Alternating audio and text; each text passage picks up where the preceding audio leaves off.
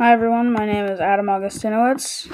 In this podcast, I will be talking about my favorite baseball player, Derek Jeter, and why I like him. He is the reason I like baseball. When I was little, I used to watch baseball with my dad. I still like to watch baseball with him. It's just a little different because Jeter retired, so he never plays. So I pick a new favorite player. I still like Jeter as my all-time favorite player, but I have a new favorite current player. Jeter made some really good plays. He jumped into the crowd to catch a ball on time. He also made a play where he jumped in the air, turned, and threw the ball to first base. Perfect. He was fun to watch. I tried to model my game to his, but it's kind of hard when I'm a lefty first baseman. Lefties never play shortstop because it's hard for them to make throws to first base. That is the end. I hope you enjoyed. Bye.